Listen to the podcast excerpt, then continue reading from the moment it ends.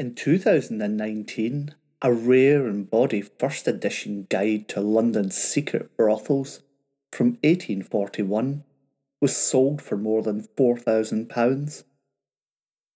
Called Swell's Night Guide Through the Metropolis, it listed clubs, pubs, bars, and theatres where ladies of easy virtue could be found.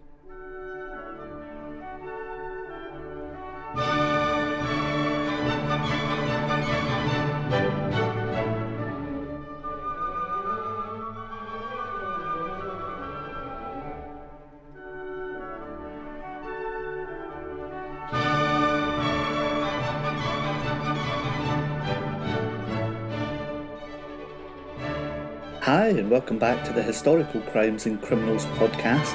I'm Steve, your host, and it's another History Bite episode.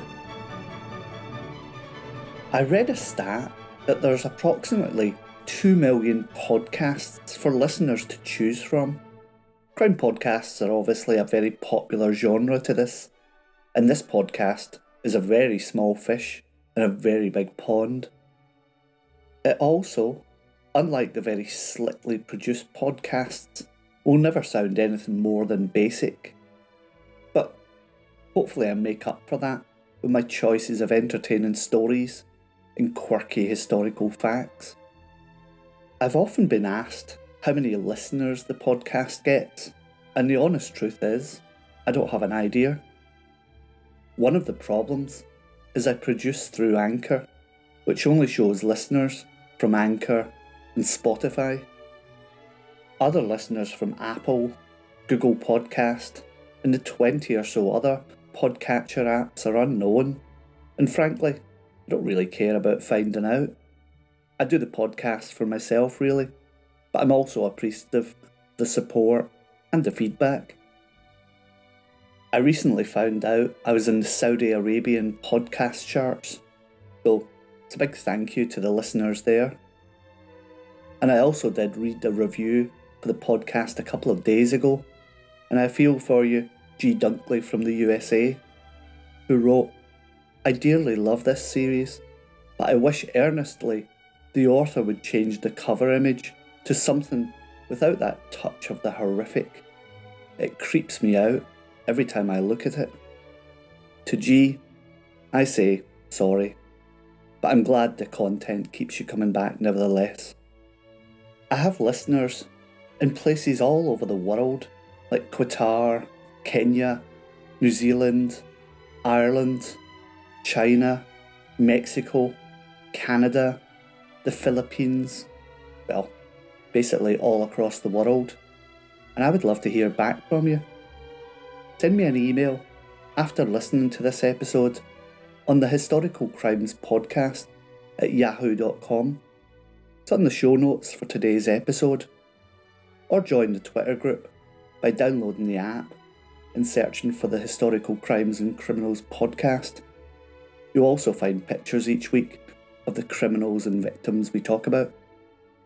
But I would like to hear back from you how perhaps you found the podcast, what your favourite episode is, what changes you would like to see apart from the cover art what historical crimes or events you would like to see covered in future episodes, and anything else. But that's enough rambling. On to today's story. London has always been a hot pot for the sexually adventurous, and by the Georgian era, we saw Harris's Guide for the Covent Garden Prostitutes being published Although copies of Swell's Night Guide through the metropolis exist, they are mainly found in libraries and formal institutions, and many copies would have probably been destroyed at the time by men covering up their tracks of their previous exploits when they got married. We would surmise that the book would perhaps be bought by a young man, well to do, but perhaps brought up in a strict Victorian upbringing, and now let loose in London. The book is his passport and describes the females in all the clubs, bars, pubs, theatres in which they could be found working in. Indeed, the introduction reads as follows The present work is compiled by a man of fashion who spent a fortune in pursuit of the meretricious pleasures to be found in London. The Swell's Night Guide contains no lectures to frighten the youth in participating of the good things in the world. On the contrary, it's to be found to conduct its readers to scenes and delights for which the brilliancy and splendour eclipses the fabled palaces of the Arabian Magi. The salacious book then describes the prostitutes and the clubs, pubs, bars, and theatres where they're to be found and how to fit into said society, listing the advantages and drawbacks of various theatres for men of pleasure. At one, men were allowed backstage if they tipped the usher. The Swell's Night Guide also gave advice on how to approach actresses. It warned men not to offer them money, but to say they wanted to hire them for private theatricals. It throws a light on how Charles Dickens' relationship with Nellie Ternan began.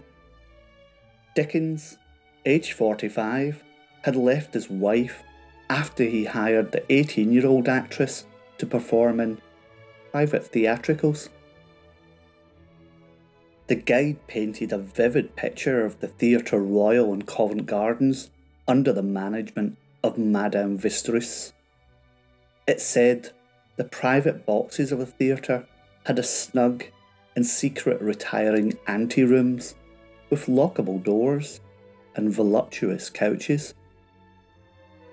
The guide's advice continued to say that a gentleman had been to London and not visited a saloon of either Covent Garden or Drury Lane theatres would be to betray an ignorance which the veriest greenhorn would be ashamed. And, in order to avoid being prosecuted for indecency, these books use thinly disguised euphemisms. It read Visit Miss Allen, a perfect English beauty. She is in her 19th year, of symmetrical form. No one will ever regret passing an hour in her company and drinking deep at that mystic fountain of human pleasure. It also recommends a trial of Mrs. Smith, who was described as very agreeable woman with pouting lips, who had a knack of coaxing a customer into a purchase which is novel and delightful. The guide even provided addresses for introducing houses where women waited for clients. Some were just the upstairs rooms of pubs, whilst others masqueraded as respectable businesses with brass plaques, the sign of a professional middle class, on the doors, claiming the house was a doctor's, milliner's, or a dressmaker. At Mademoiselle's Matelote's establishment in Soho, you got a sidelong glance assurance of the cleanliness of the females. Nothing is allowed to get stale. You may have your meat dressed to your own liking. Her flock is in prime condition and always ready for sticking. When any of them are fried, they are turned out to grass. Consequently, the rot, glanders, and other disease incidental to cattle are not generally known here. A venue named the Saloon was described as a palace of refreshment where the most voluptuous sofas invite to love and dalliance. The Swell's Guide encouraged similar works, and in 1850 we see The Man of Pleasure's illustrated pocketbook in this book, cunningly disguised as a man's wallet, it told you where you could find ladies, and again, it has the most wonderful euphemisms, like that of a Miss Murray of Foley Place, Oxford Street. This lady follows the free trade avocation. She is a little frigate fit for a king to board and an admiral to be the prize master of. When her skipper is away on a cruise, she often flashes her figure to other masters. You may be enticed to the theatre to meet Miss Parks, who is noted for her singing when she visits the side boxes.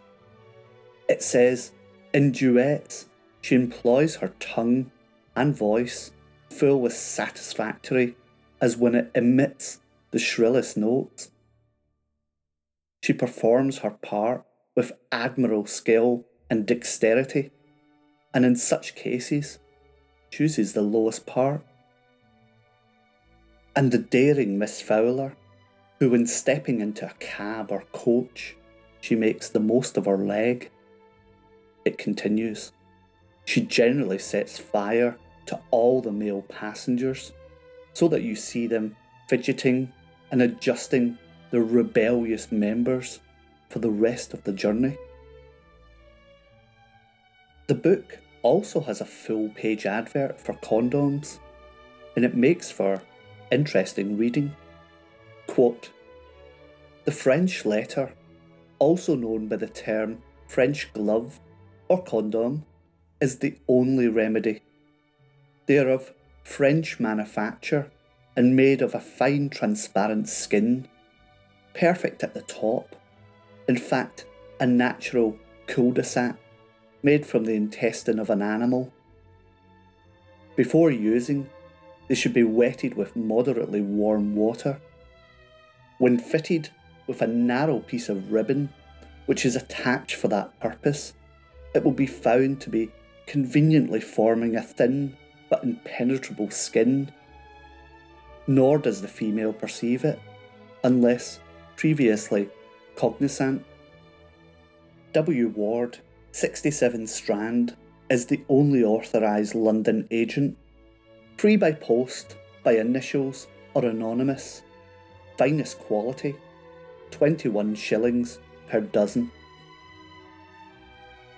For those unfortunate men who perhaps picked up prostitutes in the freezing winter streets and didn't have moderately warm water to wet their French letter, they might find themselves contracting a sexual disease.